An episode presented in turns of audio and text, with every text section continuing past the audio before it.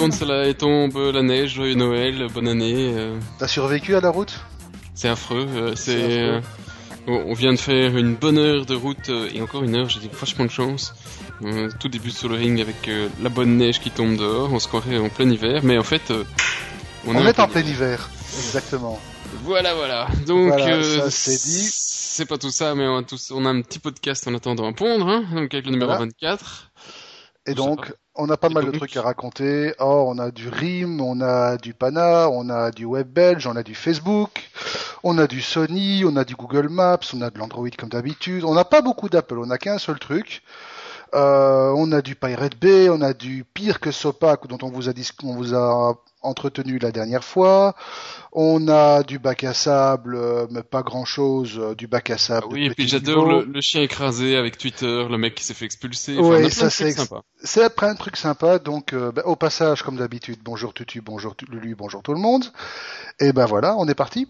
Ah oui, et cette fois-ci, on le fera. Cette fois-ci, on enregistre, le on le fait en live. J'a- J'adore le- les. J'ai fait une mise à jour juste pour dire de, de Firefox. Et alors, je sais pas si c'est Firefox qui souligne dans euh, Google Docs en rouge euh, les euh, les fautes d'orthographe ou si c'est euh, Google Docs qui a qui a mis un truc. Tu pourras peut-être me le dire. Je ne sais pas, mais je sais que Google Docs a un correcteur. Un correcteur, mais ce que là ici, ça a l'air d'être un correcteur de Google Doc qui me propose en français sur notre titre Steve Jobs pour présenter une tablette Android. Et Ouais. il me propose à la place de ressusciter, récoucité. Oui, effectivement. Et il reconnaît pas notre what the fuck et à la place, il propose rien du tout. Voilà. Ah, Voilà. Steve Jobs. Donc, Vous- euh, non, non, vous recousite, c'est du, c'est, du subjonctif plus que parfait, monsieur. Le doc, il sait parler. c'est de la balle. hein. Franchement, vive l'évolution. Vive l'évolution. Bon, ben, on va démarrer, hein. C'est parti. On commence avec nos petites brèves, comme d'habitude. On a du RIM. Alors ça, c'est toi qui l'avais mis, si je me trompe pas. Le nouveau patron de RIM, il est à côté de ses pompes ou quoi? Ouais, alors c'est marrant parce qu'ils ont tué toutes les têtes chez RIM, ils ont coupé tout le monde et euh, et bon pour essayer de redonner un petit peu de vie à cette société malgré tous les déboires qu'ils ont pour le moment. Et, et donc la première euh, déclaration, enfin le premier boulot du euh, du nouveau CEO, euh, Thorsten Heinz, euh, Heinz avec un S qui n'a rien à voir avec le ketchup. À tes souhaits. Voilà, euh, vu sa tête, je dirais qu'il a l'air plutôt euh, nordique, et vu le Ketchup. nom, euh, à mon avis. Voilà, Aussi. là, voilà, aussi. Mais bon. Et alors donc, euh, il a été interviewé par euh, un journaliste, tout ça, euh, avec euh, quelqu'un de chez Crackberry. Tu vois, il y a des noms de sites qui sont quand même pas mal, quoi. Et donc, la, la première chose que le mec fait dans son interview, c'est pas dire qu'ils vont révolutionner le monde, qu'ils vont faire de nouveaux trucs, qu'ils vont s'attaquer à leurs produits, qu'ils vont se reprendre en main. Non, c'est euh, Android, c'est de la merde. euh, vous avez vu tous les problèmes avec les euh, les revendeurs Android. euh, ils ont tous la même chose. Il n'y a pas moyen de se différencier. C'est de la merde. Au secours. euh, euh, nous, on a des, des jolis trucs. Voilà, voilà, voilà. Oui, mais bon, ce qu'il oublie de dire, c'est que RIM, c'est peut-être pas de la merde, mais RIM, ça se vautre, ça part en couille, ça a perdu 73% de sa valeur en un an en bourse. Donc voilà, Android, par contre, ça en est, ça en est loin. Ouais, je, je- moi personnellement, je trouve ça très décevant comme euh, tactique pour lan- relancer une société. Je trouve ça un très mauvais, euh, un très mauvais point. Il y en a qui l'ont fait pendant des années. hein. Regarde Steve Ballmer, comme ils ont toujours crié Android c'est de la merde, Oui, mais qui enfin, prennent quand même des sous. quand c'est un Steve Ballmer qui te le dit, ça fait partie du show, ça fait partie du spectacle, et quelque part, je suis pas sûr que le type, il y croit lui-même. Il sait que ça fait partie de la façade. Ici, Ouais, le gars, il, a l'air d'y croire à fond. Il a presque le nez rouge sur le, quand il danse, hein, Steve Ballmer. Oui, je sais. Par contre, ici, le Heinz, euh, il a l'air d'y croire à fond. Et alors, moi, ce que je lis, c'est qu'effectivement, tu disais au début, les deux fondateurs historiques de RIM, euh, Jim Balsillie et Mick Lazaridis, ils ont été remerciés tous les deux. Enfin, Lazaridis reste euh, vice-président du conseil d'administration quand même et va continuer à fournir, je cite, un appui stratégique et une transition en douceur avec le nouveau rôle. Euh, mais bon, force est de constater que la présidence du conseil d'administration revient à une dirigeante d'une banque qui n'a absolument aucun pied, aucune expérience du Dans, domaine. dans du technique. Voilà, donc euh, si bon, tu veux vendre euh, des playbooks, euh, des Blackberry, des tout ce que tu veux, alors c'est sûr, t'as un, un, un symbole professionnel à laquelle ils- un secteur qui- qu'ils ont pour le moment qu'ils ont, et qu'ils doivent essayer de garder euh, et, et reprendre euh, en, parce qu'il y a, il y a des il y a des constructeurs qui attaquent avec de l'Android et, et euh, iOS et certainement aussi euh, commencent à, lorgner sur le secteur professionnel et encore avec le Windows Phone. Alors il faut qu'ils se ressaisissent et qu'ils reprennent ce qui était leur domaine, le professionnel. Et c'est pas en crachant sur tous les autres euh, acteurs que tu que tu crées du bon produit, que tu attires de la sympathie sur ton produit. C'est vraiment vraiment pas terrible. Disons que le, le, fait de cracher sur la concurrence en moins, ça ressemble un peu. On dirait qu'il a lu la, le petit bouquin de l'ancien boss de HP, Comment tuer une boîte en 10 leçons. Mais ça commence mal. Mais bon, on verra peut-être qu'il a d'autres super idées euh, et que la, la, première impression est une, une, mauvaise impression. Donc on verra. Euh, on verra sur la suite. D'ailleurs, leur, leur, playbook, euh, ils ont euh, déjà essayé de relancer un peu le truc avant qu'elle soit complètement morte. Il y a eu des annonces de la passer à 199 euros ou au dollar, ça dépend des endroits où on achète. Et heureusement, euh, c'est malheureusement pour nous, c'est moins cher en euros que, enfin plus cher en euros qu'en dollars, comme toujours pour notre gueule. Mais comme toujours pour notre gueule, mais enfin bon, il y a moyen de la trouver sur certains sites US qui font de l'import. Hein, donc je ne vise personne, mais voilà. L'export alors. De l'export, pardon, oui, sorry, désolé. Et, euh, et donc, euh, elle, elle, est pas encore en vente chez nous, hein, à 199, euh, les prix n'ont pas encore l'air d'avoir baissé, je sais pas si ça va se faire. Je ne sais pas si ça va se faire. Par contre, une chose que je peux te dire, c'est qu'elle n'est pas dans les tablettes euh, qui sont dans les mains d'un Américain sur quatre. Ah, t'as vu la transition, hein La transition est excellente, hein. Donc en fait, voilà, il y a une étude d'une, euh, alors Pew, Pew Pew. Pew, Pew, Pew, voilà, exactement. Donc une étude de Pew, je sais pas, c'est un organisme, voilà, le Pew Research Center hein. for Internet in American Life Project. Je ne relèverai même pas tellement c'est nul. qui dit que le nombre d'Américains possédant au moins un de ces appareils, alors les appareils c'est un iPad, une Kildon Fire ou une tablette Android, donc ce nombre a grimpé de 18% en décembre à 29% en janvier. Il y avait de la tablette sous le sapin. Il y avait de la tablette sous le sapin, c'est Apple et Samsung et les autres qui ont dû se faire des couronnes en or, comme d'habitude. Et alors ils disent qu'ils n'ont jamais vu euh, une, une adoption aussi rapide, une croissance aussi rapide. Bon, J'ai l'impression d'avoir déjà entendu ça sur euh, plein d'autres domaines l'année passée et d'avant. Euh... Voilà, exactement.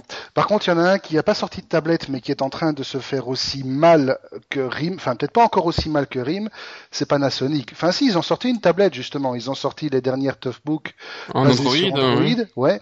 Mais n'empêche qu'ils ont fait une perte. Alors bon, on va le dire en yens parce que ça fait peur, et puis on le dira en euros.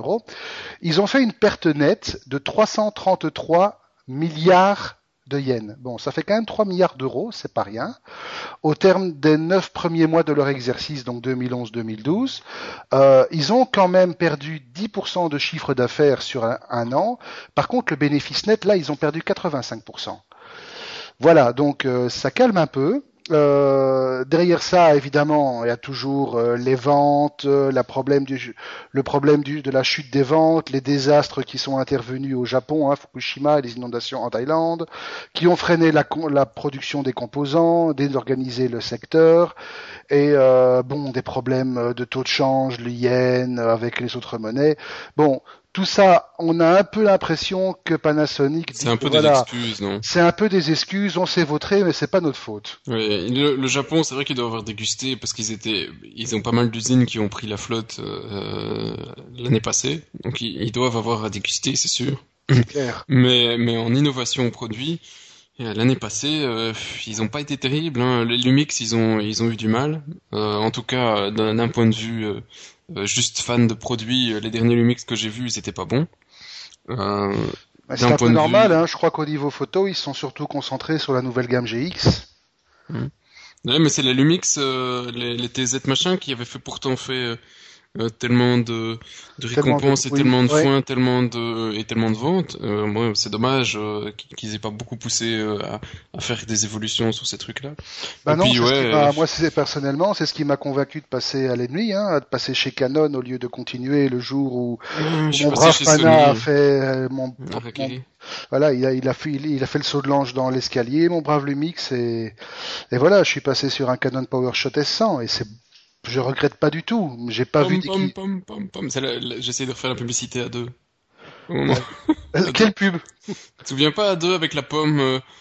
Ah oui, oui, oui, oui, oui, d'accord. Ah, pub, pub, pub, pub, pub, pub, pub. Voilà, voilà c'est ça. Alors, je ne faisais pas de pub, je suis pas sponsorisé par Canon, absolument pas. De toute façon, vous le savez ici, on cite les marques, on s'en fout, il n'y a pas de censure. D'ailleurs, moi j'ai acheté un Sony euh, et voilà, chacun son truc. Merci Sony, mon adresse, euh, vous la connaissez euh, pour le chèque. Voilà, voilà. Voilà, euh, voilà. Alors, toujours dans le, dans le registre, ça va mal. N'empêche, Pana, je suis quand même triste parce que j'aime bien cette boîte. Ils faisaient des trucs assez solides et, euh, et je suis déçu qu'ils aient pas, voilà, qu'ils qu se mouillent pas un peu pour le moment à faire des trucs un peu, un peu plus, un peu plus innovants et qui sont un petit peu trop à la traîne. Ça a toujours été leur marque de fabrique, hein, d'être un peu à la traîne avec un truc un peu plus solide, mais euh, un peu plus abouti. Mais, mais c'est le marché a tellement évolué maintenant vers un, des releases plus courts, des produits innovations qui, qui, doivent arriver plus vite chez le Monsieur Tout le Monde, qui est excité par la technologie qu'il veut voir dans six mois chez lui. Et, et Pana, il suit pas là. Hein. Écoute, on a quand même eu pas mal de petites innovations qui sont sorties récemment. Euh, on se rappelle du casque 3D qu'on avait testé chez, Sony, qui nous foutait un mal de crâne abominable après un, quart d'heure. Voilà, et chez Epson, euh, rien ne nous dit qu'en 2012 on va pas voir un, un casque un casque similaire débarquer chez euh, Pana l'un des grands. c'est pas un casque similaire que je vois chez Pana. C'est un casque différent. C'est quelque chose de c'est pas un casque c'est autre chose. C'est quelque chose que le marché euh, n'existe pas ailleurs, euh, qui, qui prennent une fois un peu de risque? Ouais, ben là tu demandes beaucoup de choses à une boîte qui apparemment a quand même l'air d'avoir un peu le couteau sous la gorge. La preuve en est, si je me trompe pas, qu'il y aura même plus de conf cette année-ci en Belgique. Elle est directement organisée aux Pays-Bas pour des raisons de ma maîtrise de coût. Ouais. Bon, enfin, on verra ce que Panasonic nous réserve. Samsung a fait pareil, mais... hein, honnêtement. Oui. Bah, attends, c'est la crise pour mais ils en ont fait une. Euh, oui. Bon bref. Voilà. Bref. Euh, je disais donc autre chose qui ne va pas bien apparemment, mais ça je vais te le laisser parce que tu es le grand spécialiste. Euh, ah, mais c'est l'article de, de Brice. C'est l'article de Brice qui dit que le belge va mal. Le web, belge. C'est un article qu'il a publié sur Data News, sur son blog, et qui a fait pas mal de, de remous depuis. Euh, lui, il, dit que effectivement, ils, ont un blog en interne chez Makina, ou euh, enfin un wiki, euh, oui un wiki, où ils échangent tous les les trucs, euh, les jolis sites, les nouveaux sites, les trucs euh, top tendance et tout le bazar. Et euh, il partait du constat que sur tous les sites, tous ces trucs, grosso modo, il n'envoyait jamais plus rien de Belgique. Euh, il dit il n'y a pas de web service, pas d'API, pas d'e-commerce, pas de mini site original, rien qui dit euh, euh, quasi rien dans le dans le royaume qui se passe. Alors bon bah il y a eu pas mal de gens qui ont lui répondu parce que euh, moi, je suis personnellement pas d'accord et, et, je suis pas le seul à pas être d'accord. Alors c'est bien avec des gens qui ont répondu qu'ils étaient pas d'accord. Il y a encore un troisième niveau des gens qui étaient pas d'accord avec ceux qui étaient pas d'accord. Je sais pas si t'as été jusque là. Je suis allé jusqu'au bout, jusqu'aux trois niveaux et je sais qu'il y a un quatrième niveau qui se prépare. Mais bon, soit. Et donc je, je suis absolument pas d'accord dans le sens où il y a pas mal de boîtes euh, qui font des trucs super innovants en Belgique. C'est vrai que le marché belge est très difficile parce que le marché belge est très limité. On n'a que 10 millions de consommateurs, on n'a que 4 millions de francophones, 6 millions de néerlandophones. Donc on doit jongler avec plusieurs langues, plusieurs mentalités de consommateurs, etc. Et donc on a une taille de marché qui est très limitée mais ça n'empêche pas les gens de faire des, produits intéressants. Bon, il y a des gros problèmes au niveau des euh, capitaux, ça, euh, je peux pas le nier. Euh, je pense qu'il l'a dit aussi, il l'avait soulevé dans son article. Mais euh, oui, mais justement, le problème, c'est que il va aller dans le sens où il a il, allez, je veux dire, il subordonne le problème des capitaux au problème du manque d'originalité de, l'entrepreneuriat du web belge. Alors qu'en fait, le problème, il est un peu dans l'autre sens. On a des tonnes d'initiatives qui sont sympas en Belgique. On a des tonnes de boîtes qui ont des bonnes idées. On a des projets qui sont vraiment innovants. On a des projets qui sont vraiment sympas. Et bon, Dieu sait qu'on parle pas pour notre propre chapelle, mais voilà. Tout oui, au Beta Group, euh, il y a des trucs super sympas tous les mois, voilà. on les voit. Mais le problème, pas tous les mois, mais souvent quand même. Voilà, mais le problème, c'est que en Belgique, l'entrepreneuriat est peut-être très innovant, très dynamique, mais les business angels et les investisseurs financiers sont extrêmement frileux. Avant de réussir à lever, je sais pas moi, on va dire 100 ou 150 000 euros pour mettre un projet en route, c'est le, Le chemin de croix, c'est la croix et la bannière, c'est un an, deux ans avant de commencer à avoir des lettres d'intention.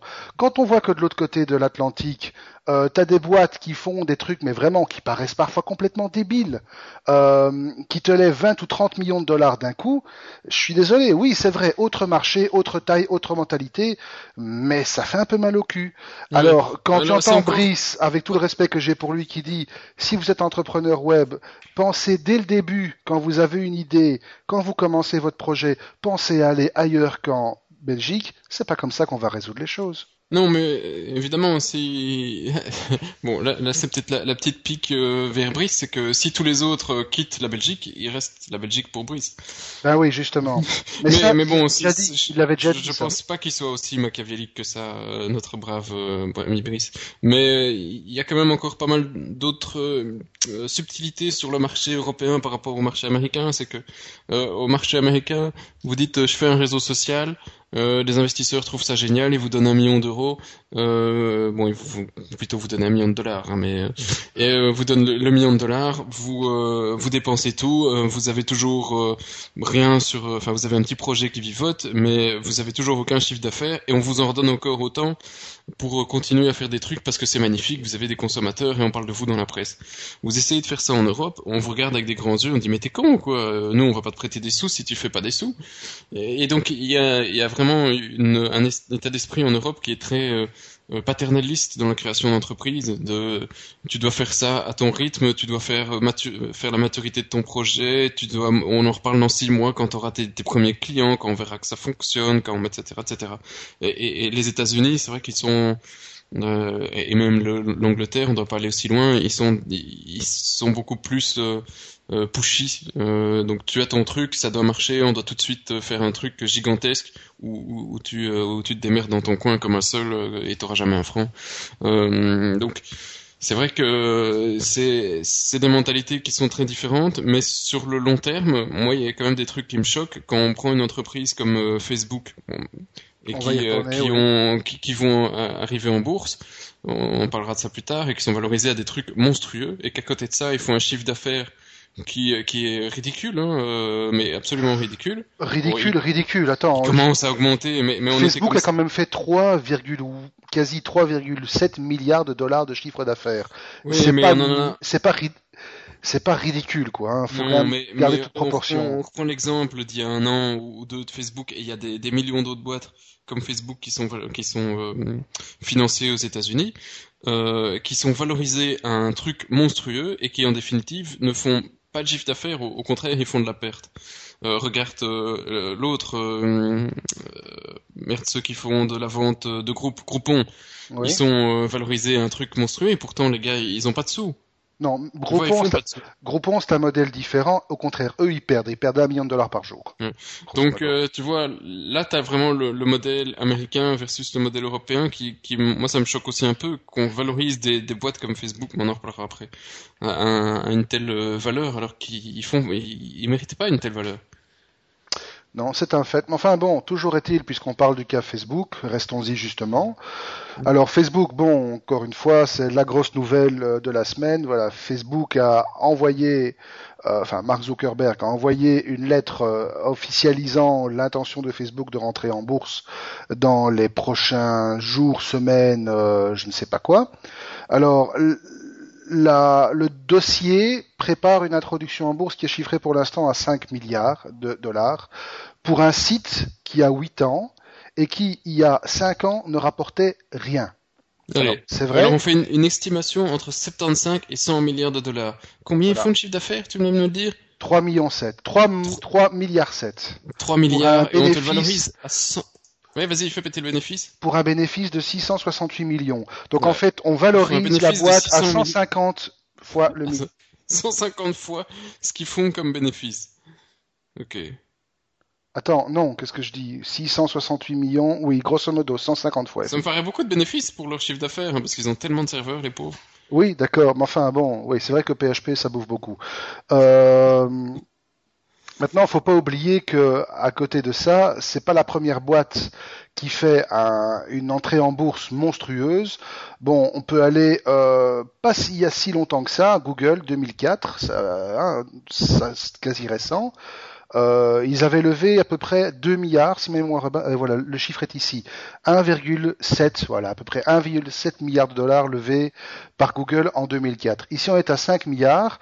Bon, entre les deux, il y a eu la dévaluation, il y a eu tout ce que tu peux imaginer comme facteur, facteur d'infléchissement. Maintenant, 100 milliards de valorisation pour un site comme Facebook, c'est vrai que ça laisse un peu rêveur et un peu dubitatif. Oui, moi ça me, ça me choque un peu. Ouais. Alors, ce qui est intéressant aussi à noter, c'est que... Ce non, toi, tu trouves ça normal? Non, je trouve pas ça normal. Je trouve ça... Je suis dubitatif. Euh... Mais voilà, encore une fois, c'est c'est un doute qui se porte non pas sur un cas en particulier, qui est ici l'introduction de Facebook en bourse, c'est un doute qui se porte sur une situation en général, c'est-à-dire la valorisation des entreprises qui ne produisent pas de biens concrets aujourd'hui.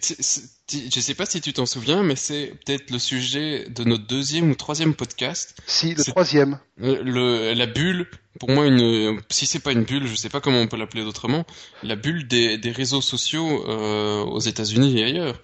C'est valorisé alors que ça n'a pas encore la valeur que, que, que ça pourrait réellement sortir comme chiffre d'affaires. C'est pas, c'est pas, euh, les gens voient ça comme étant la société qui va pulvériser et faire euh, autant de chiffre d'affaires que que, que des, des boîtes gigantesques qui produisent du matériel. Et euh, alors qu'il y a 10 ans, ces, ces trucs n'existaient même pas. Je Bon, je, je, ça c'est peut-être notre notre vision du monde Mais non, c'est hein. pas que la nôtre, parce qu'apparemment même aux States, alors il y a apparemment une grosse pointure chez Global Equities Research, qui est une boîte qui est justement spécialisée dans tout ce qui est recherche et analyse du marché sur les introductions en bourse, etc. Alors il y a un monsieur qui s'appelle Trip Chaudhry qui a déclaré qu'à 100 milliards de dollars, donc il parle clairement de Facebook, on investit dans une bulle. Et il rajoute les chiffres ont l'air très impressionnants, mais normalement, pour toute entrée en bourse, il y a forcément le signe d'une croissance future. Or là, ils ont déjà clairement l'air d'avoir atteint le sommet de leur courbe de croissance. Oui, parce que tu as 4 millions, on vient de les passer d'ailleurs la semaine passée, de membres en Belgique. Euh, T'auras jamais les 10 millions. Hein mais grosso modo, 4 hein. millions, c'est quoi? C'est à 20-30% près, c'est le nombre de personnes qui sont connectées à Internet en Belgique. Oui, tu, tu vas pas avoir plus de monde. Hein euh. non, d'accord. Bah écoute, ils ont 800 millions de membres aujourd'hui, 845 millions d'utilisateurs. Alors d'accord, je sais, il y a 7 milliards, quasi 7 milliards de personnes dans le monde. Oui, mais il y a d'autres réseaux. Hein. Il y a d'autres réseaux. En Russie, euh, il y en a beaucoup d'autres qui sont largement au-dessus de Facebook, en, en, en, Amérique du Sud aussi, etc. Ils sont pas, ils ne dominent pas le monde. Mais même après Facebook, il y en a d'autres aux States qui se sont lancés. Alors j'ai vu deux réseaux. Il y en a un que j'ai un peu regardé, mais c'est très kikoulol. Ça s'appelle Path. Euh, c'est pour l'instant exclusivement sur iBrawl et sur Android ça arrive bientôt aussi. Mais bon, grosso modo, c'est le truc qui te permet de dire, euh, ben voilà, je me suis levé, euh, voilà, j'ai fait caca, euh, voilà, j'ai mangé mes céréales, voilà, ça c'est la photo de mon, ça c'est la photo de mon caca, c'est la photo de mes, de mes céréales, pas forcément dans ce ordre-là. C'était pas des anciennes Facebook? C'était des anciennes Facebook, mais bon, faut quand même, le truc s'est lancé il y a pas tellement longtemps, mais il compte déjà quelques dizaines de millions de membres. Autre, Google Plus. Autre, Google Plus. Google Plus, ils viennent de dépasser les 100 millions de membres. Pour un truc qui s'est lancé il y a 10 fois, il y a 10 fois moins de temps que Facebook, c'est pas mal. Bon, Google Plus, on peut revenir dessus. Il y en a un troisième que j'ai vu passer en début de semaine, qui est spécialisé sur tout ce qui est euh, achat, branchouille, frag, mode, etc., et qui monte très fort aussi, et qu'apparemment les analystes considèrent comme le concurrent que Facebook doit surveiller dans les années qui viennent. Et c'était qui? Je ne sais pas, je me rappelle pas le nom, hélas. C'est te dire à quel point ça va. eh oui, mais surveillez-le. Mais bon, je m'appelle pas. C'est peut-être un truc à Microsoft, hein Je ne sais pas si c'est un truc à Microsoft. Je ne sais pas. Je ne veux pas. Bah bon, bah alors si si c'est pas un truc à Microsoft, peut-être que si ça pourrait l'être, hein, parce que quand tu regardes euh, iOS et, Windows Phone, on, on annonce et, et, tant qu'on y est, hein, dans les grosses euh, dans, dans, les gros trucs qu'on y croit, euh, on, se chatouille un peu pour faire rire. En 2015, Windows Phone 7 va éclater iOS. Oui, mais bon, là, euh, bon, je te laisse commenter pendant que je cherche toujours le nom du réseau social en question, mais je vais juste faire ce petit truc il faut pas toujours fumer, les gens. C'est pas bien de fumer, hein, c'est mal. Voilà, je te laisse parler. Alors, on n'est pas au 1er avril, hein, c'est publié euh, dans un truc très sérieux, 01net, donc euh, très sérieux quand même. Et on nous dit que euh, la société IHS, étude, société d'études et d'analyse, alors bon, on, on, je me demande qui a commandité cette étude. Enfin, je ne suis pas sûr que si je dois le demander. Mais bref, on nous annonce qu'en 2015, Windows Phone 7, le système d'exploitation mobile de Microsoft aura dépassé iOS. Alors, je sais pas comment, parce que 2015, on est en 2012, ça leur laisse 3 ans. Pour le moment, ils sont même encore dépassés par leur vieil OS à eux. Euh, et ils considèrent que euh, juste en ayant racheté Nokia, en ayant bouffé Nokia, le Lumia 800 et les successeurs, ça va aider Microsoft à se hisser à la deuxième place du classement des systèmes d'exploitation. Ils vont exploser Android. Euh, ah oui non, ils vont les Android devant et ils vont exploser iOS. Alors, je sais vraiment pas ce que le, le mec a, avait fumé pour, euh, ah, pour arriver à ses conclusions. hein. Le, alors il est analyste senior, hein, donc tu vois, c'est même pas une, euh, soi-disant, un, il a peut-être 20 ans et, et, et il a encore, euh, c'était son deuxième, sa deuxième analyse. Mais il en arrive qu'en 2015, ça devrait faire 16,7% de part de marché pour Windows Phone. je sais pas. Tu, tu penses réellement eh ben, D'ailleurs, je j'ai un Lumia à regarder pour les prochains jours. Euh, je regarderai euh, ce que ça donne euh, la nouvelle version de Windows Phone. Oui, c'est l'occasion. Ben, c'est la 7.5. C'est celle que moi j'avais eu l'occasion de tester sur un sur un HTC il y a quelque temps. Ouais, bon, c'est pas mal. Enfin bon, encore une fois, on restait non convaincu, hein, donc. Euh... Oui, je reste vraiment, oui, probablement parce qu'on n'est pas le public visé. Hein. Nous, on, est des des gros geeks euh, qui voulons euh, le contrôle de notre technologie. Et probablement que la plupart des gens qui nous écoutent aussi, donc ils optent pour des trucs comme euh, iOS et plus particulièrement Android parce qu'ils ont encore plus le contrôle de leur truc. Hein. Ça fait quand même très cool de pouvoir ouvrir un, un, un, SSH sur son Android sans avoir déboursé 50 euh, balles sur un market quelconque. Mais je vais te dire que je n'ai jamais déboursé 50 balles pour ouvrir une session SSH sur mon iPad, vu que je fais ça avec un terminal gratuit récupéré sur Cydia. Bon d'accord, faut l'avoir, j'ai le breaké. J'ai retrouvé le fameux nom, ça s'appelle Ah quand même, hein, parce que ça fait 10 minutes que je me vieux. Oui, ben bon, fallait le temps. Ça, voilà, le truc en question, ça s'appelle Pinterest. P-I-N-T-E-R-S-T, e n'y voyez absolument aucune allusion vicieuse ou quoi que ce soit, et c'est un réseau social qui est spécialisé dans tout ce qui est mode, like, fashion, tendance, etc. Mon dieu, ça c'est peut-être le, le, le, truc... Euh, c'est du réseau social de niche en fait. C'est ça, comme il y a eu avec le... Merde, j'arrive plus à sortir. Les, les sites de rencontres où il y a eu euh, toute une mode où ils voulaient effectivement aller sur la segmentation, le site de réseau de, de, de, de rencontres pour les informaticiens, le site de rencontres pour euh, les esthéticiennes, etc. est vraiment segmenté. Alors que bon, personnellement, je trouve ça débile si tu veux mettre des informaticiens avec des informaticiennes, c'est un peu euh, une segmentation un peu euh, débile. Et là, si tu fais un réseau social juste pour les informaticiens, juste pour les Bon, euh... ouais, ça pourrait être sympa. Maintenant, pour revenir, pour, toi, tu trouves ça sympa d'avoir une euh, vraiment une, une, segmentation des gens? Tu ne parleras qu'avec des informaticiens et tu ne trouveras pas de temps en temps une belle non. blonde. Non, je ne veux pas forcément une segmentation, mais c'est clair qu'en développant le réseau social sur un marché de niche ou vraiment dans un secteur bien particulier, bah, tu as quand même pas mal de chances de réussir à, à en faire un outil business. Bon, ici Facebook c'est du. C'est pas faux, mais c'est pas faux, mais donc faut le voir. Pour boucler sur Pinterest et puis on, on passe à autre chose, euh, c'est quand même un truc qui a grandi suffisamment vite pour euh, que Google s'y intéresse déjà. Donc voilà. Et Google Plus, Google penserait en fait l'intégrer avec Google Plus. Ah, je sais pas, je viens d'ouvrir la première page de Pinterest. Oui, ça, fait, peur. peur. Ça fait peur. Tout à fait d'accord. Ça fait peur. Mais bon. Qui sommes-nous pour juger de ce que les gens veulent? C'est vrai, c'est bien vrai, mais ça, ça, quand même. Ça fait peur. Oui, attends, quand tu regardes la première fois que j'ai installé l'application Path, euh, j'ai eu peur aussi, ça pique les yeux. Hein. Ouais. Mais bon. Ah bah, enfin. À propos de ça pique les yeux, euh, un petit outil euh, qui euh... qui permet de voir à quel point ça pique les yeux. Belle transition, splendide. Quand même, hein. Vous avez vu, on devient, on devient, les rois de la transition. Alors, ça s'appelle DCSS 3. Tu l'as essayé? Je l'ai essayé, ça marche pas mal. Euh, alors c'est un petit bookmarklet que vous tapez dans votre browser, ça marche sous Chrome, Firefox, même IE, même si IE ne supporte pas le CSS3 tout à fait comme il devrait, n'est-ce pas? Merci le PNG transparent. Et en fait, ce petit truc va désactiver les, les principales caractéristiques de ce que CSS3 vous apporte au niveau du web design. Bon, grosso modo, ça va vous désactiver les petites fioritures visuelles style euh, les borders radius, les shadow, les box shadow, le, le flexbox model. Euh, ça va vous désactiver euh, deux trois petites euh, joyeusetés sur les, sélecteurs CSS un peu avancés, style Endchild, etc. Et en gros, ça vous permet de voir votre beau site que vous avez passé des jours et des jours à polir et à peaufiner dans les moindres détails avec les derniers sélecteurs CSS3, ben vous rendre compte à quel point c'est une grosse dope quand c'est vu sur un browser qui supporte pas CSS3. Alors, j'aime bien le concept, c'est pas mal parce que ça permet de faire de la graceful degradation intelligente, mais d'un autre côté, Bon, IE6, il est mort, donc on n'en parle même plus. Même s'il y a des gens qui l'utilisent, on s'en fout. Hein, on les, on les eu tout bêtement. Et pour tous ceux qui utilisent encore euh, IE7 ou les vieux Firefox 2, qui je signale supportaient déjà certains trucs avec du préfixage, ben, il y a déjà un paquet de librairies et de snippets euh, qui permettent euh, d'émuler absolument tout ce dont on a besoin pour faire un site qui supporte du CSS3. Voilà.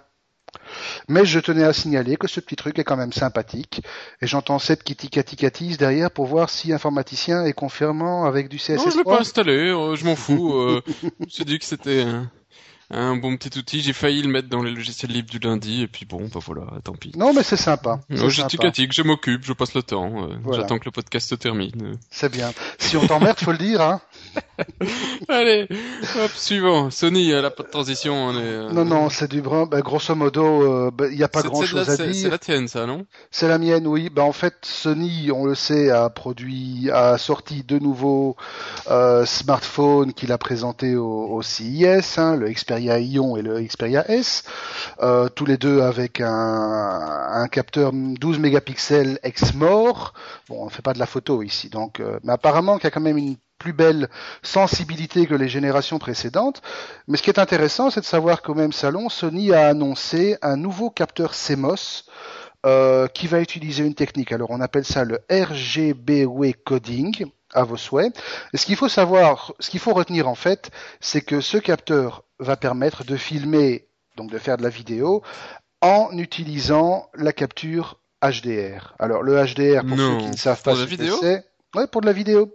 Alors, le, le HDR, pour ceux qui ne savent pas ce que c'est, c'est l'acronyme de je sais plus quoi et j'ai plus envie de le savoir.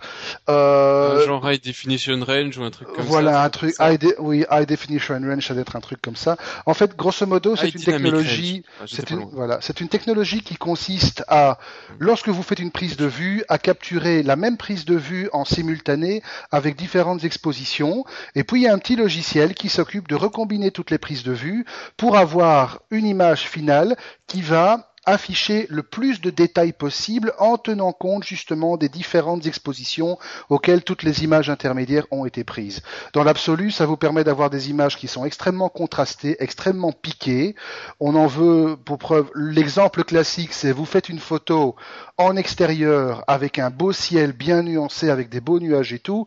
Avec un appareil normal, vous allez avoir bien souvent un ciel uniforme, gris, etc. parce que le contraste n'aura pas été suffisant. Avec le HDR, vous garderez chacune des nuances de couleur du paysage qui vous entoure. Bah, ça existe en photo.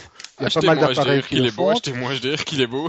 voilà. Et maintenant, ça existera, on l'espère, en vidéo aussi. Mais, je ferai un bon euh, vendeur hein, quand on y pense. Non, faut ah ouais, franchement, là, t'es non. Mais ça s'entend. Hein. Et, et, grosso modo, t'as as, compris comment ils faisaient euh, le truc euh, ou pas? Ils ont un capteur qui prend plusieurs images en même temps parce que pour de la vidéo, pour de la, la photo, tu, ils font clac clac clac, tu l'entends. Euh, C'était assez drôle d'ailleurs à expérimenter. Mais alors, oui, hein, effectivement, vous avez regardé comme des sagouins. Alors, ce que je me ce que j'ai compris du système, c'est qu'en fait, bon, ils font de la capture RGB, c'est-à-dire bon, décomposent le signal en rouge, vert, bleu classique mais ils ont ajouté un signal de blanc qui permet avec un petit traitement a, posteriori d'avoir une bien meilleure sensibilité dans les lumières, dans les situations où la lumière est trop basse ou trop saturée, sans pour autant ajouter du bruit ou induire une perte de qualité. Ouais, je serais curieux de voir euh, le truc en, en, réalité, ce que ça donne, si effectivement ils peuvent aller plus loin dans les, les situations de faible luminosité ou si c'est encore juste du vent. Parce que le, le HDR, il, peut aller, c'est vrai, plus loin dans les situations, le, le classique, hein, le, le Exmore, euh, euh, pas le HDR, le Exmore qu'ils avaient sorti à l'époque, qui nous promettait presque de voir dans le noir d'après les, les pubs. Bon, euh, j'en ai un, on est quand même très loin d'une grosse révolution par rapport aux autres appareils. C'est vrai qu'il y a une bien meilleure qualité dans les faibles luminosités mais faut pas pousser non plus. Hein. Maintenant, ce qu'il faut savoir aussi, c'est que la dernière génération des capteurs photo, comme celui auquel tu fais référence, je suppose que c'est celui du S2, et euh, voilà, celui qu'on trouve sur l'iPhone 4S aussi. Non, non, non, moi je pense à un vrai petit appareil compact Sony que j'ai eu. Ah, d'accord, parce que moi j'en ai un, j'ai un, c'est pas un Exmor, mais c'est aussi un, une optique avec pseudo euh, pseudo HDR et tout euh, sur le 4S, mais grosso modo le 4S il a une illumination LED, donc le capteur est illuminé. Alors c'est prévu pour les premiers appareils sont prévus pour euh, pour juin, voilà juin et août. Bon, bah, je pense que on est bon pour les brèves. Hein, Alors, je vérifie quand même que j'ai bien tout enregistré. Oui, magnifique. On va pouvoir passer à la suite. C'est ma, ma, news, ça euh, Oui, non, c'est pas ta news, c'est moi qui l'ai mise, mais bon, euh, si tu l'as postée sur Info, ou bien Nico l'a postée sur Info, enfin soit, voilà, elle était postée sur Info, donc... Nico euh, est vilain. Oui, non, il y a eu un petit problème légal avec Google Maps. Ils se sont fait attaquer. Ils se sont fait attaquer par. C'est qui qui les a attaqués d'ailleurs? Alors c'est une boîte qui fait, c'est une boîte qui fait de la cartographie et qui s'appelle. Botin cartographe? Voilà, Botin, cartographie, voilà qui considèrent que euh, Google Maps pour gratuit euh, c'est pas bien et qu'ils doivent payer une amende de 500 000 euros. Et apparemment Google euh, s'est fait péter les dents. C'est quand même une première. Mais ils vont aller en appel, mais ils sont fait péter les dents. Alors oui, effectivement, c'est gênant parce que ben, Euh, si on vire Google Maps de, du web, euh, on aura des problèmes sur le web, parce qu'il y a quand même beaucoup de sites qui en dépendent, euh, et c'est euh, quand même une grosse avancée pour plein de gens, que si tu commences à devoir demander à tous les sites web de payer euh, tous les petits sites de payer, ça, ça va jamais s'en sortir. Par contre, euh, et là Gizmo avait sorti le, les commentaires très juste, c'est que euh, Google Maps est très loin d'être gratuit dans la réalité. Dès que vous commencez à dépasser plusieurs milliers de visites par jour, un, informaticien, si on mettait une Google Maps sur chaque page, on, on est déjà largement au-dessus des des, des, de, des, limites. vous devez payer une somme astronomique pour pouvoir continuer à utiliser Google Maps sur votre site. Euh, et quand on parle d'astronomique, c'est c'est au, minimum 10-15 000 euros par an. Euh, donc c'est pour un site, c'est comme comme info. Euh, si on sort les chiffres, c'est c'est même pas ce que peut générer une publicité hein, parce qu'on est dans, dans, un tout petit euh, dans un tout petit pays avec un, tout petit marché. alors oui, peut-être que d'un point de vue américain, quand on se place sur la Silicon Valley, c'est un tarif qui est applicable au monde entier en regardant sa petite bulle. quand on est dans un, un, petit pays au fin fond du monde bon, faut pas rigoler, hein, c'est impayable une Google Map à ce prix-là. Donc euh, non, c'est euh, c'est un jugement qui risque de poser de gros problèmes à, Google en France. Je me demande comment ils vont agir, si, si, effectivement ils vont mettre des Google Maps payantes pour tout le monde en France ou, ou limitées au pays. Euh, c'est ce qu'ils avaient réagi à l'époque. c'est Google, c'est pas que dessin. Hein. Ils avaient fait ça avec l'Android Market, où un, un pays je pense que c'était la Thaïlande qui leur avait imposé euh, Thaïlande ou l'Australie, j'ai un gros doute maintenant. Mais je pense que c'était la Thaïlande, mais bref, on s'en fout. Qui lui avait imposé de qu'on puisse être remboursé euh, un ou deux jours après avoir acheté l'application au lieu de juste un quart d'heure. Et euh, Google a dit ah oui, vous voulez ça? Ah bon, il n'y a plus de problème, vous avez plus d'applications payantes. Et pouf, ils ont tout tué le marché euh, en Thaïlande. Tant pis pour vous, vous avez qu'à adapter vos lois pour que moi Google, euh, je ne sois pas hors la loi.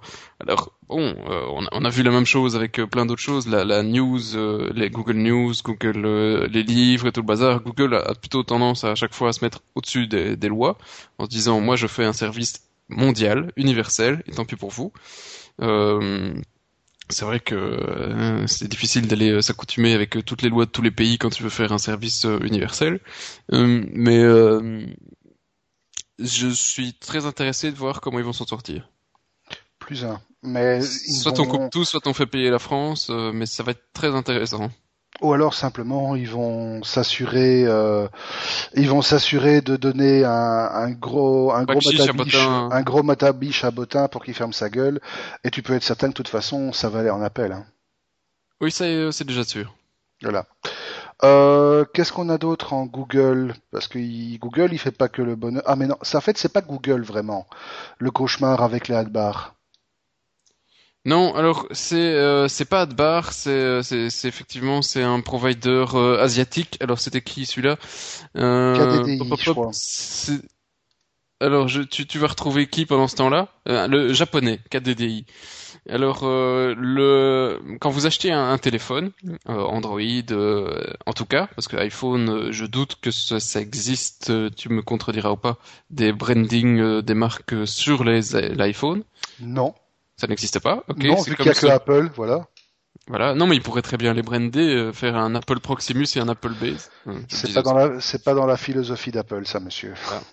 Donc euh, ça se fait en tout cas sur l'Android, d'avoir euh, toutes des fonctions déjà préinstallées, des petites applications pour Proximus, Base ou autre, pour aller voir votre quota, pour aller voir la télé, on pourrait l'imaginer chez Bulgacom pour voir la, la, TV partout et des trucs comme ça.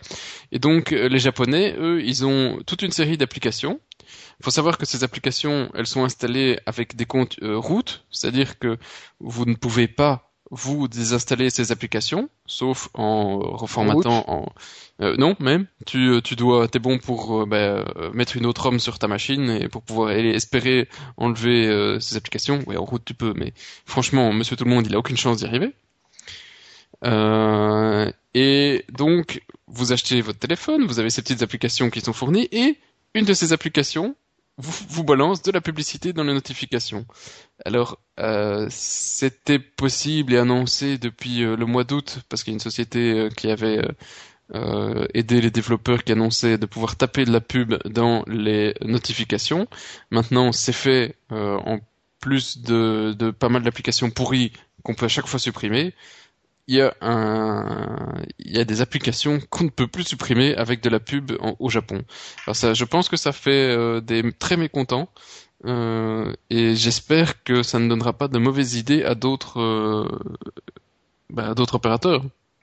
Parce que, bon, ça, peut leur faire de la quoi. Ça, ça, peut leur faire une source de revenus, mais après les gens, tu t'imagines quoi Oh oh, ah non c'était pas un message, c'était pas un SMS, c'était une publicité pour que tu achètes le nouveau Coca-Cola ou le nouveau euh, psychologie qui vient de sortir euh, spécial. Euh, euh, j'ai un gros iPhone et je me la pète. Non, c'est nul quand même. Ben non seulement c'est nul, mais en plus c'est carrément de l'intrusion, non? Parce que je suppose que toutes ces publicités, elles sont contextuelles. Alors je sais pas si elles sont contextuelles. C'est une excellente question. Euh, je suppose qu'effectivement, d'une certaine manière, elles doivent utiliser euh, des infos de géolocalisation ou autres que tu dois accepter en installant le téléphone et que de toute façon tu n'as pas lu. Mais euh, ça c'est pas c'est pas mais bon ça, doit être effectivement une euh, une des options du truc. Hein. Il n'y a pas de raison qu'il fasse pas du contextuel sur euh, sur sur ton profil. Et alors là, on en revient à l'autre petite chose, si tu te rappelles bien, c'était cette chère euh, Allez, tu te rappelles ce, ce rootkit qui zonait sur pas mal de téléphones Android euh, et même sur l'iPhone il n'y a pas si longtemps et qui espionnait les faits et gestes de oui, tous les, voilà. Alors si tu couples ça avec un système de publicité, voilà, c'est la, fête dans le slip. C'est la fête dans le slip et c'est le mal absolu quoi. Hmm. Mais alors, à propos des rootkits, euh, justement, Google vient de, de, de mettre en place Bouncer, de nouveau la transition, tout ça. Euh, sur le market, alors apparemment le bouncer ça existe depuis longtemps. Je sais pas pourquoi ils ont mis euh, un, mec qui fait du du basket ou je ne sais pas en photo. Bref. Parce que le mec il est gros, il est baraqué, il est musclé, il te bounce. Ouais, ça doit être l'antivirus. euh... Et bon, bref, le bouncer, c'est euh, grosso modo, c'est un service qui scanne toutes les applications qui sont euh, sur le marché, le market Android, et qui, euh, si effectivement on considère qu'il y a des choses qui semblent malicieuses dans un logiciel, que ce soit parce qu'il y a du code qui a déjà été analysé ou parce qu'il y a un comportement suspect ou quoi au caisse, eh bien hop, il fait une petite alerte, il y a quelqu'un qui va vérifier et si c'est un gros virus, il est saqué du marché et des, normalement des téléphones aussi, parce que Google a euh, comme euh, Apple la possibilité de désinstaller des applications en remote. C'est magique hein, ça. Magnifique. Encore une fois, tu n'as aucun contrôle, tu mmh. as, juste, as juste le droit de la fermer. Voilà. Donc si quelqu'un un jour décide que l'application qui n'est pas une crasse, qui te sert tous les jours, est un malware ou un truc comme ça, bah tu l'as dans le cul. C'est la même chose chez Apple. Google, hein. ouais, Google a toujours encore ce droit. Mais euh, je suis content qu'il l'ait, hein, pour une fois. Oui, mais enfin. Il supprime tous les virus de tous les téléphones plutôt que tous les téléphones commencent à, à scanner sur les réseaux et à, à faire des DOS, euh, que sais-je, et, et, te niquer tous les réseaux mobiles. Hein. Oh non, c'est très bien euh, qu'il n'y ait pas des téléphones zombies. D'à partir du moment où c'est fait sans abus, d'accord. Oui, c'est, d'accord, il y a un problème, mais. Euh, mais ce n'était pas la question. Et ici, c'était euh, à part que tous les fournisseurs d'antivirus crient au grand euh, euh, loup, euh, méchant loup, il y a des virus partout, ça va exploser, votre Android va, va exploser dans votre main, il va brûler en enfer, vous brûlerez en enfer si vous installez pas un antivirus. Bien, Google répond, écoutez, nous, on a des nouvelles versions de Bouncer et on considère que le nombre d'applications malicieuses a été réduit de plus de 40% par rapport à, l'année passée. Donc, donc ça veut dire qu'il y a au moins qu'il y a un certain nombre d'applications malveillantes euh, sur, Android. Mais genre, il y en a pas sur iOS ben, Je sais pas, franchement, j'ai jamais vu d'antivirus sur iOS déjà. Et puis, il faut pas oublier que euh, les règles d'Apple pour qu'un soft débarque sur euh, l'App Store sont autrement plus draconiennes et parfois farfelues que celles d'Android. Oui, mais ça ne te fait pas une sécurité absolue qu'il n'y a pas une application qui te bouffe tes logins et te renvoie euh, à un site malveillant. Parce qu'ils sont incapables d'aller checker tout le code. Hein. Je ne sais pas. Ils sont incapables d'aller checker tout le code, mais je crois qu'ils demandent à vérifier. Hein. Il faudra vérifier ce que je dis là. Je me trompe peut-être, mais je me, il me semble qu'ils demandent que toutes les données qui transitent passent par des proxys à eux pour pouvoir filtrer. Là, je... non, non, non, absolument pas. Sûr? Bah écoute, euh, l'application que j'ai faite, euh, c'est du direct, de chez direct. Hein. L'application que tu as faite n'est pas sur l'App Store. Oui, mais non, il euh, n'y a rien qui te donne dans la doc que tu dois faire des requêtes et passer par eux pour ça. Absolument pas. Bon, alors c'était une rumeur, tant mieux. Qu'est-ce qu'on voilà, c'est tout pour Android. Alors il paraît aussi que non, non, c'est pas tout. Il y a, ils vont, il est... le menu va disparaître, le bouton menu. Le bouton menu va disparaître. Voilà, big deal. Donc voilà. On l'a dit. C'est fait, voilà. C'est fait. Euh, bah c'est fait, donc euh, on va passer euh, à la pomme. La pomme, il n'y a pas grand-chose à dire. En fait, le seul truc qu'il y a à dire. Tu me l'aurais demandé, je te l'aurais dit tout de suite, hein, la pomme, quoi. Bah oui, mais il n'y a pas grand-chose à dire justement sur la pomme. La pomme, la pomme, elle n'a pas été croquée cette semaine-ci. oui, il y a une petite news euh, Apple serait, serait hein, je dis avec un gros conditionnel, le numéro un mondial des ventes d'ordinateurs. Voilà, bon, ça c'est dit. On passe non, non, non, non, non, non, il n'y a pas que ça, il n'y a pas que ça, il n'y a pas que ça. En fait, on va un peu rentrer pour démontrer une fois de plus oh. l'absurdité des. Oui, on va rentrer pour démonter. Je sais que t'aimes bien démonter. Alors, euh, on va. J'espère que Lulu et le Tutu et autres ne nous écoutent plus pendant ce moment. Hein. S'il vous plaît, s'il vous plaît. Bon, pourquoi? T'as une réputation à tenir? Bien sûr. Écoute, je suis un père de famille, responsable. Mais oui, mais moi aussi, ça m'empêche pas de jouer du démonteneux. voilà. Bon, ça c'est dit aussi. Alors, Gartner, en fait, Gartner, on connaît tous, avait publié une quinzaine de jours les chiffres pour euh, la distribution du, du sur le marché mondial des ordinateurs en 2011. Et alors, en tête, on retrouvait HP quand même, hein, à 16% du marché, respectable, euh, numéro 1 mondial, euh, devant Lenovo, Dell, etc.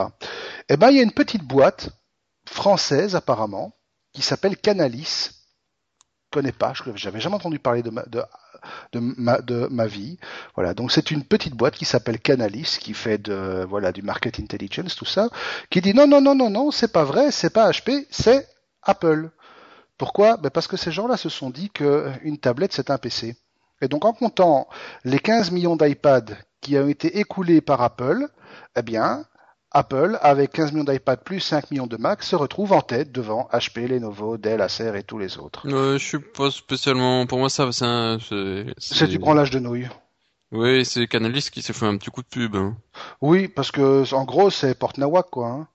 Quand même, c'est pas un PC, c'est une tablette.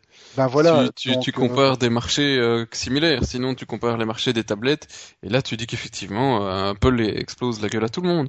Mais, voilà, je voulais juste signaler que. Y a sinon après on commence avec les smartphones, hein. un smartphone aussi on les intègre, hein. c'est aussi des PC quoi. Ouais, mais je voulais juste signaler qu'il y a des gens qui se, qui se, oui, n'importe quoi, voilà. Bon, donc effectivement, vous l'avez dit, pas grand chose à se mettre sous la dent pour la pomme. On passe au bac à sable. Avant le bac à sable, j'ai une généraliste qu'on a oublié. C'est que j'ai vu euh, Acer euh, la semaine passée déjà, ouais, vendredi, un truc comme ça. Mhm. Et alors, euh, c'est assez amusant, c'est que t'avais encore, euh, j'avais encore l'impression pendant quasi une heure de conférence, c'était long, c'était long, que le mec, il était en train de s'excuser, de faire des mauvais chiffres, que c'était euh, parce qu'en 2011, ils se sont pris euh, la, la, raclée de leur vie. Acer, euh, apparemment, effectivement, en 2010, fin 2010, ils avaient fait des, des prévisions comme quoi tout le marché allait augmenter et faire plein de, sur les deux derniers trimestres, en tout cas, plein d'augmentations de ventes. Donc c'était, c'est l'euphorie. On, on envoie plein de, de matériel. Alors comment ça se passe d'ailleurs pour le, le matériel? C'est euh, on prend un exemple d'une tablette. Euh, Acer considère que d'après les analystes, on va acheter en Belgique euh, sur le dernier, le premier trimestre euh, de cette année-ci, on va acheter 100 tablettes. C'est facile, le, le, chiffre est facile, vous comprendrez. Hein. Vous achetez, donc Acer, qu'est-ce qu'il fait? Ils produisent 100 tablettes qu'ils envoient en Belgique à mettre chez les MediaMarkt, Knack et autres, et qui on attend donc à vendre ces 100 tablettes sur sur le premier trimestre. Fin du premier trimestre. Ben, donc on parle de full retail euh, ici. On parle pas de online. Non, non, non, on parle de, de full retail. Donc, mais, mais le online, tu peux l'assimiler au même type de commerce. Mais le full retail essentiellement, parce qu'en Belgique, c'est quasi que ça. Euh, il y a que la Hollande où on dépasse les 40% des ventes en IT qui sont en online. En Belgique, les gens, voilà, ils vont acheter chez MediaMarkt euh, et, chez la Fnac et autres. Ils aiment bien voir le PC. Euh, si tu veux, c'est la Belgique. Euh, donc, ils envoient 100, 100, 100 tablettes aux revendeurs, au canal qu'on appelle ça, et qui après vend aux consommateurs. Fin du trimestre, euh, les 100 tablettes sont vendues, Acer refournit les 100, les 100 ou 200 qu'ils ont prévus pour le deuxième trimestre, etc., etc., etc. Et on continue. Euh, sauf c'est un peu plus en flux tendu, on essaye de simplifier. Hein. Mais grosso modo, c'est comme ça que ça se passe. Et ici, le, les prévisions disaient ils vont vendre 100 tablettes, c'est PC tout le bazar. Donc Acer fournit 100 tablettes pour le, le, dernier trimestre 2010. Il se fait que on a vendu euh, peut-être 70 euh, 70% euh, maximum de ce qui avait été prévu, même pas. Mhm. parce qu'au lieu de, monter, le, le, secteur a diminué, en tout cas en Europe. Et les, les stocks ont été donc importants chez les revendeurs. Ils se sont retrouvés avec plein de PC qui n'étaient pas vendus. Et Acer continuait à en produire parce qu'il disait, ben, oui, mais le trimestre suivant, euh, on va encore en revendre.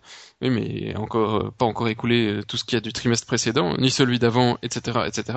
Mhm. Et donc ils se sont retrouvés début 2011 avec une situation où il y avait tellement de stock chez dans le canal que ben, ils ont rien pu vendre. Il fallait écouler le stock. Et donc ils ont rien. Et pendant quelques mois, ils ont rien vendu en Europe, en Belgique en tout cas, euh, dans, dans, dans, pas mal de domaines. donc ils se sont retrouvés avec un chiffre d'affaires de merde, hein, c'est assez facile à comprendre. Et des immobilisations de stock monumentales. Et, totalement, qu'il a fallu écouler dans tous les magasins, donc il y a eu des super promos sur les portables, sur les machins, etc. Euh, et Acer a inévitablement fait un chiffre d'affaires de merde entre euh, en, 2011.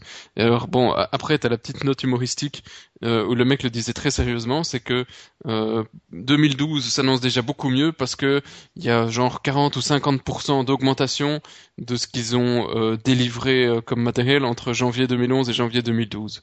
Je sais pas si t'as suivi le raisonnement, mais, ça, ça, reste ça reste ça pue quoi.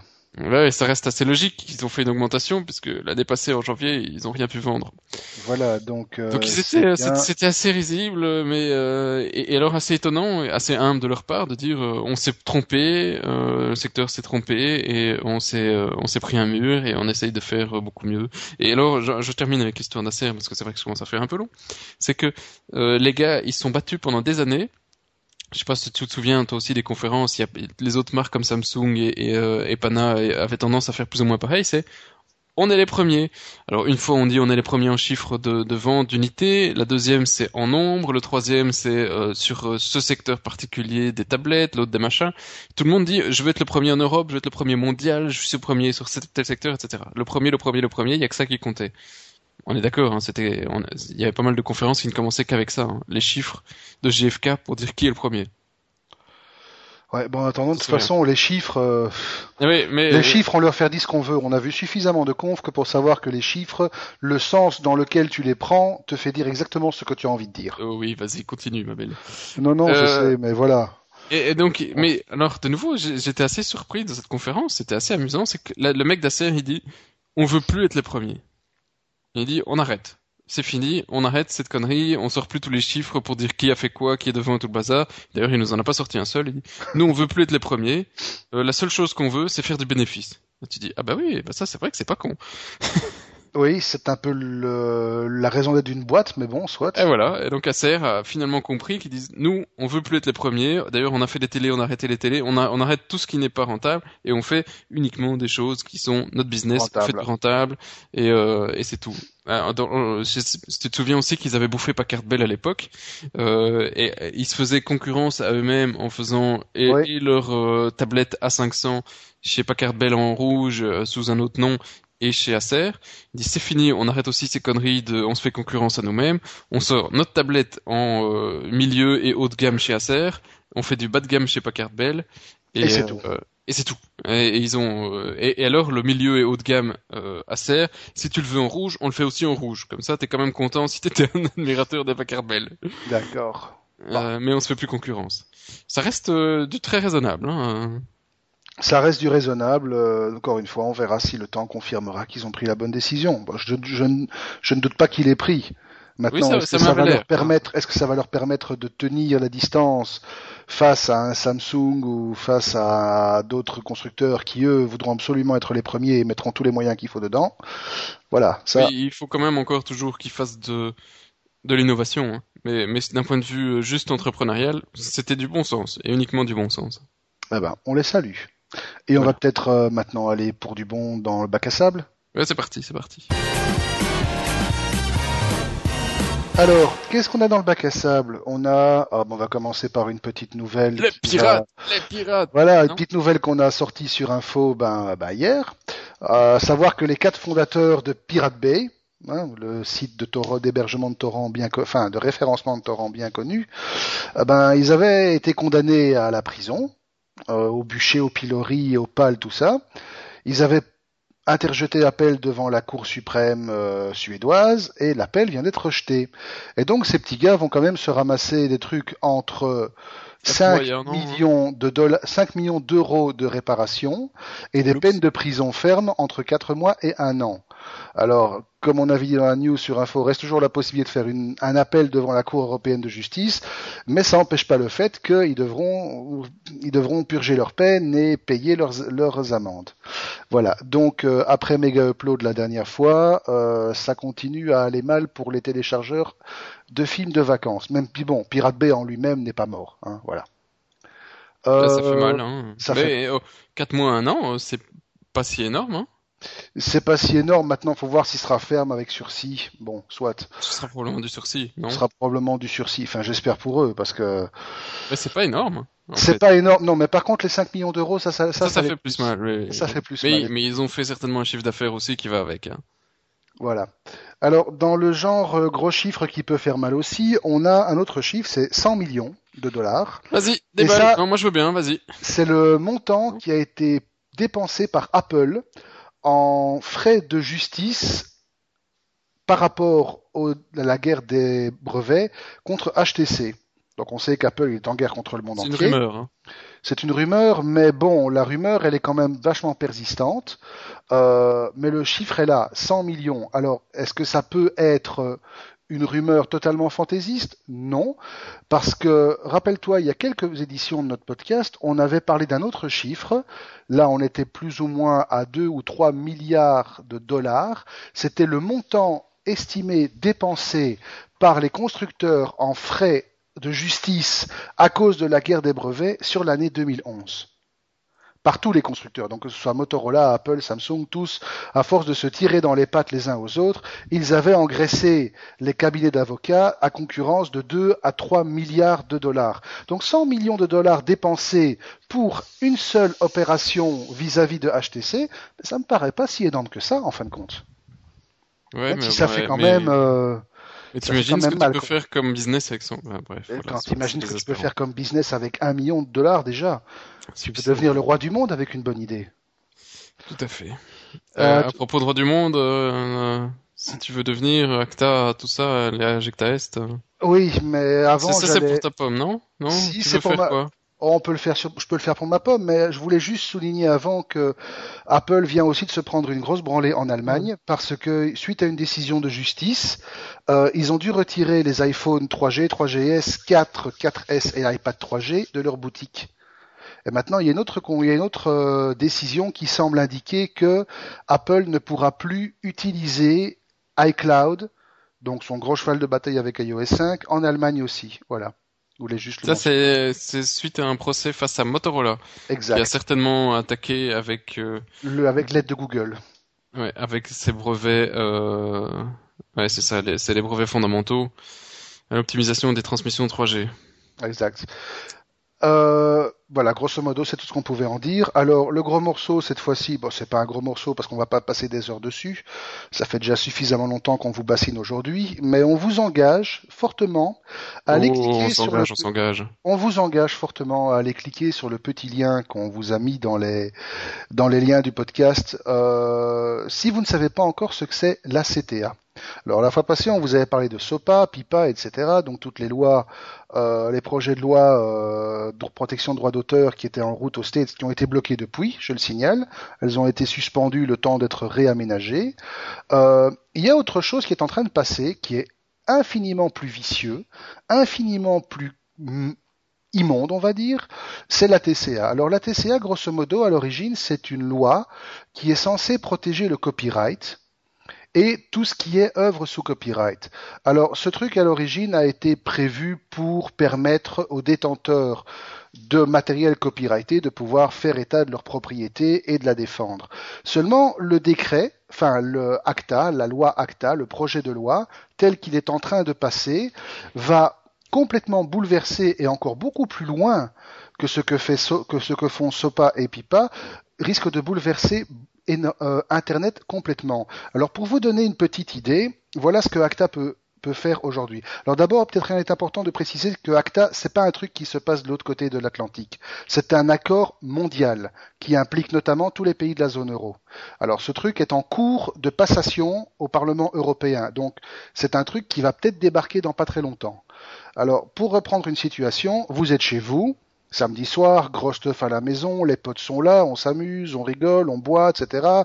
Il y a de la musique, etc. Et puis il y a un pote qui, qui filme, euh, qui filme la scène euh, parce que c'est fun, on s'amuse bien, on est un peu bourré, et qui poste la vidéo sur YouTube, voilà. Eh bien, tout simplement parce que l'une des musiques qui aura été diffusée pendant le clip que votre copain aura filmé est une musique sous copyright, Acta pourra faire fermer YouTube. Voilà, je ne sais pas si ça vous donne une idée de la portée de la Ça, ça me rappelle euh, Pipa, Sopa, tout ça. oui, hein. sauf que SOPA, PIPA était limité aux États-Unis. ACTA est mondial. Et c'est là que c'est grave.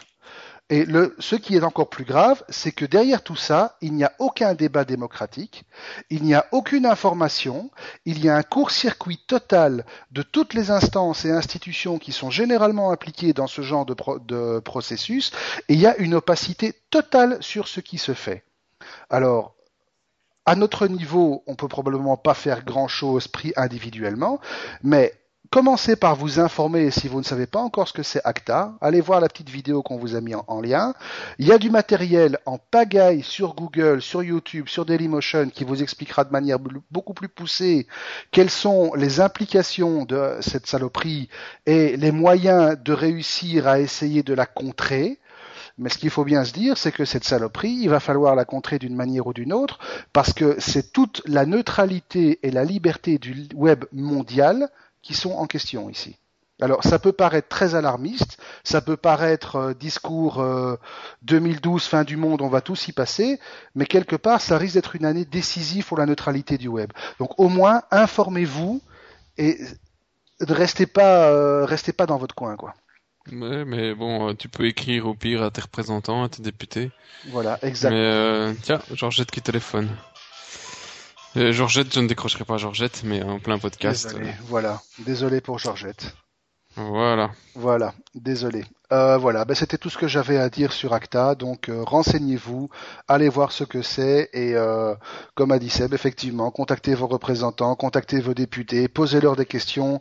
Ils sont censés vous répondre. Hein. C'est vous qui les avez élus. Euh, normalement, ils sont censés vous vous vous répondre et ils sont censés répondre de leur choix vis-à-vis -vis de vous. Censés. Voilà. Alors, pas d'autres Ah non, on va aux chiens écrasés. Hein. On va aux chiens écrasés direct Ok. Et on en a une belle là avec Twitter. Ça, je te la laisse parce qu'elle est. ah oui, c'est du beau quoi. C'est du beau, c'est du lourd, c'est du tout récent. Euh, c'est c'était publié sur euh, ah ouais, c'est notre brave copain d'Alain Gerlache mais je pense que c'était relayé dans c'est dans le soir et d'autres. Oh, je et alors c'est sur Facebook celle-là. Ouais c'est Leg Van Bryan un brave gars irlandais et son son ami Emily Bunting. Désolé pour les noms hein. et alors les deux euh, les deux braves gars tout contents d'aller aux États-Unis font un petit jeu de mots sur Twitter. Le mec qu'est-ce qu'il arrive? Il nous sait il nous dit je me prépare à aller détruire l'Amérique non, non, oui, il a dit I'm, gone, I'm getting ready to destroy America. Ah, en sachant que, en sachant que destroy, ça ne veut pas forcément dire destroy. Oui, et donc, et, alors deuxième chose, euh, pop pop pop pop, qu'est-ce qu'il nous a mis un petit peu plus loin? Euh, Il a fait un deuxième tweet où il a dit dans trois semaines on ira déterrer Marilyn Monroe. Alors ça c'était une allusion à la série américaine Family Guy. Euh, malheureusement, alors déjà, je suis euh, euh, assez sur le cul que les euh, gars de la sécurité aux États-Unis aient eu le temps de lire. Mais donc, qu'est-ce qui s'arrive Qu'est-ce qui s'est passé? Donc, les gars, ils ont pris l'avion en couple, et au moment où ils sont arrivés aux États-Unis, euh, quelques molosses sont arrivés. Ils ont dit, écoutez, bon ben, on doit vous interroger. C'est vous qui avez publié ça Oui. Ah, ben, en tôle. Et puis dans 12 heures, on vous renvoie chez vous. C'est pas, faut pas rigoler non plus. vous êtes des vilains terroristes. Euh, donc c'est assez, euh, c'est assez hallucinant quoi. Le, le, pauvre gars, il a publié euh, deux tweets. je vais aller péter la gueule aux Américains et pour Alors, rire. Voilà, non, même pas pour rire. Le type, elle a fait en toute bonne foi. Il, le type, il a dit exactement I'm getting ready to destroy America. Mais qu'est-ce que ça veut dire en argot irlandais? I'm going, I'm going ready to destroy something On n'a qu'à demander à, à Chou, elle saura le, le confirmer. C'est une formule toute faite pour dire je vais aller faire la teuf. Donc en fait, le type a dit ouais, je suis tout content, je vais aller faire la teuf aux States. Et les autres, ils ont pris ça au premier degré. Voilà, comme le truc avec euh, Family Guy, si les gars ils ont pas une culture plus loin que le dessin animé de base, merde quoi. Mais c'est c'est hallucinant. c'est bah, hallucinant. il, a dû il a dû se passer des trucs un peu plus euh, euh, je suppose euh, violents que ça quand ils se sont fait arrêter. Sinon euh, que le mec il soit juste fait balancer parce qu'il a fait deux tweets et même s'il il avait réellement dit, ouais, c'est quand même, enfin où va le monde Ben écoute, échelon, c'est pas une nouvelle, hein. Euh, système, non, mais... système d'écoute et d'analyse américain, euh, c'est pas une nouvelle, hein, ça existe, on le sait bien. Et le fait qu'il passe au crible toutes les communications qui peuvent soi-disant réagir à certains mots-clés, il y avait une news comme ça qui était. Et comment est-ce qu'ils ont réussi d'abord à lier son, euh, son brave profil Twitter à, à son compte? Ben tout simplement parce qu'il, euh, ah, ça je sais pas comment ils ont réussi à passer Twitter, mais bon, si le type simplement s'est identifié, attends, il est facile aujourd'hui, à partir d'un compte Twitter, de retrouver la personne qui se trouve euh, derrière. Voilà, ça ah. c'est pas c'est pas forcément difficile. Bah, je sais pas si j'ai mis que mon email euh, et que mon email est un truc jetable. Bonne chance à Twitter de savoir qui je suis. Oui, d'accord, mais enfin, il y a peut-être d'autres traces. Il y a peut-être, euh, on va pas rentrer dans les détails. C'est pas nous qui faisons l'analyse, euh, l'analyse Oui. contextuelle, syntaxique, etc. de tout. Mais même, il faut que mais- Twitter, il, il, il donne automatiquement. Enfin oui, c'est public, hein, c'est vrai, les messages de Twitter. Donc ils, Voilà, il fallait- ils avaient pas, ils devaient pas oser dire ça, les vilains, vilains. vilains. Voilà. Enfin bon, en attendant, ça même pose la question, ça pose la question toujours la même. On n'a plus le droit de rien dire, quoi. On va péter la gueule aux États-Unis. On va péter la gueule aux États-Unis. Voilà. Si vous nous écoutez, échelon, on viendra pas aux États-Unis. Parfait. Euh, une autre belle. Alors celle-là, je l'ai trouvée ce matin. Euh, on avait le iPad, on avait le iPhone. Maintenant, on a le i sèche-cheveux. C'est le iFeng. Le iFeng. Alors en fait, voilà, c'est une boîte qui. Alors voilà, évidemment, c'est un machin chinois, c'est vendu 15 dollars, ça vous cramera les cheveux plutôt que de les sécher, ça tiendra trois jours. Mais le, ce truc a la particularité d'être associé au nom de Steve Jobs. Alors c'est même le iFeng 4S. Je sais pas ce que le S veut dire en plus, euh, mais voilà, simplement plutôt que d'avoir une campagne de com originale ou tap, non, ils se disent voilà, on va mettre le nom de Steve Jobs à côté, ça fait vendre. Bon, à la fois c'est glauque, c'est pathétique, c'est minable, euh, mais d'un autre côté, on peut se dire ils sont dans un pays où, franchement, la notion de copyright, euh, c'est un truc d'extraterrestre pour eux, donc ils ont absolument aucune, au- ils prennent aucun risque en faisant ça. Et euh, surtout, ils sont dans un pays où il y a quand même une grosse proportion de, euh, de Apple fans, et on sait que les Apple fans, parfois, ils sont un peu excessifs dans la manifestation de leur passion. Donc bientôt, à côté des iPhones, iPad et, les- et machin que tous les Chinois possèdent ou s'arrachent, il y aura le iFeng. Voilà. L'histoire ne dit pas s'il est fourni avec. ouais, ouais. Voilà, L'histoire ne dit pas s'il est fourni avec un avec un port USB. Et pour terminer les chiens écrasés, on en a encore une belle. Toujours dans le mauvais goût. Euh, cette fois-ci, c'est une pub pour une tablette Android. Et alors, la pub est présentée par un sosie asiatique de Steve Jobs. Alors, le type, il est habillé à peu près, il est maigre et émacié comme Steve Jobs, même coupe de cheveux, même petite lunette ronde, le jeans, le polo Issey Miyake, tout ça. Et en plus, ils lui ont collé des ailes et une auréole. Alors ça, dans le sommet du kitsch et du mauvais goût, j'adore. C'est, c'est moi ou il est black? en Il est, je sais pas, non, il est asiatique apparemment. Asiatique? Ouais, il y a une petite vidéo, mais euh, voilà quoi. C'est pas très ressemblant à Steve Jobs, hein? non, mais enfin bon, c'est le, c'est la, Oui, c'est la bon, il y a juste le jeans. Mais là, c'est la symbolique. Et alors les ailes et euh, l'auréole derrière qui brillent, euh, voilà quoi, too much. Mon Dieu. Où va le monde? Ouais, non mais euh, là, profond, hein. Profond. Ouais, asiatique encore de nouveau ici, taïwanais. Taïwanais, avoir une autre vision du monde que nous. C'est, sans blague. Euh, ouais, non, ben voilà. bah, je pense qu'on a fait le tour, hein. On a fait le tour, effectivement. Euh, grosso modo, ouais, on y est. On y est même. Non Ouais, ouais, on va aller voir s'il y a de la neige devant le garage, on va le déblayer, on va faire... On va pas aller pelleter maintenant. Donc je pelleterai demain matin, euh, ça va pas, non. Mais il neige toujours ici. Eh non, ici il fait noir, euh, il a plus l'air de neiger. On va dire au revoir à tout le monde. T'as pas des. Ah oui, oui, non, c'est vrai, c'est euh, c'est l'heure de partir. Euh, bah écoutez les gars, un concours, euh, oui, il y en aura un, mais je l'ai pas encore écrit, mais j'ai les trucs sur mon bureau. Je pense que ce coup-ci, ça devrait être des jeux sur 360. Mhm. Et et, alors vu toute la neige, je vais essayer de trouver une pondre une idée sur sur la neige. hein, ça doit être facile de trouver un petit concours là-dessus. Euh, Probablement. À part ça, Oups, À part ça. pardon. À part ça, c'est tout. Euh, Petit rototo de la fin. Bah, c'est comme ça. hein, On va les manger. J'ai faim. D'ailleurs, l'autre concours avec Disney Universe sur PS3, hop, les deux gagnants, c'était Pythagore et Nico Upstream. Donc félicitations à tous les gars. Voilà. Ils vont recevoir leur machin par la poste. Voilà, magnifique. C'est emballé, tout ça. Ah, dans deux semaines À dans deux semaines et euh, à dans euh, deux semaines sur Info et si je ne me trompe, à- probablement à dans trois semaines sur les technophiles que vous pouvez continuer aussi à voir sur le site euh, d'info euh, de temps en temps. Tout Voilà. ça. Toutes les semaines même. euh, Tout à Presque. fait. Presque. Non, non, quasi, quasi, quasi. Quasi, quasi, euh, quasi. Quasi, voilà. Pour le 25e numéro, qu'est-ce qu'on va faire pour le 25e feu? J'en ai aucune idée. On a deux semaines pour y, on a deux semaines pour y penser. De toute façon, t'inquiète pas. On ça sera pas en tout cas un dernier un prochain podcast en slip parce que je sais pas toi là, mais le podcast en slip c'est pas la saison. Hein. C'est pas vraiment la saison, bien qu'il fasse bien chaud dans mon petit bureau, mais voilà, non, la petite laine on la garde quand même quoi. C'est pas possible. Bon bah les gars, passez un bon week-end. Ah, n'oubliez surtout pas que demain et après-demain, je sais pas si tu auras eu le temps de monter le podcast d'ici là, mais demain et après-demain, c'est le FOSDEM. Si, si, j'aurai eu le temps de le monter, il sera monté dans un quart d'heure. Vous allez au FOSDEM, euh, fosdem.org, c'est euh, plein de choses intéressantes à voir. On en a parlé au, au Technophile la semaine passée. Ouais. Plein de choses, plein de conférences, c'est gratos, c'est à l'ULB. Allez-y avec la pelle à neige, les luges, ça va être très drôle. Euh, c'est tout. À la, à la prochaine. À la prochaine. Au revoir les potos.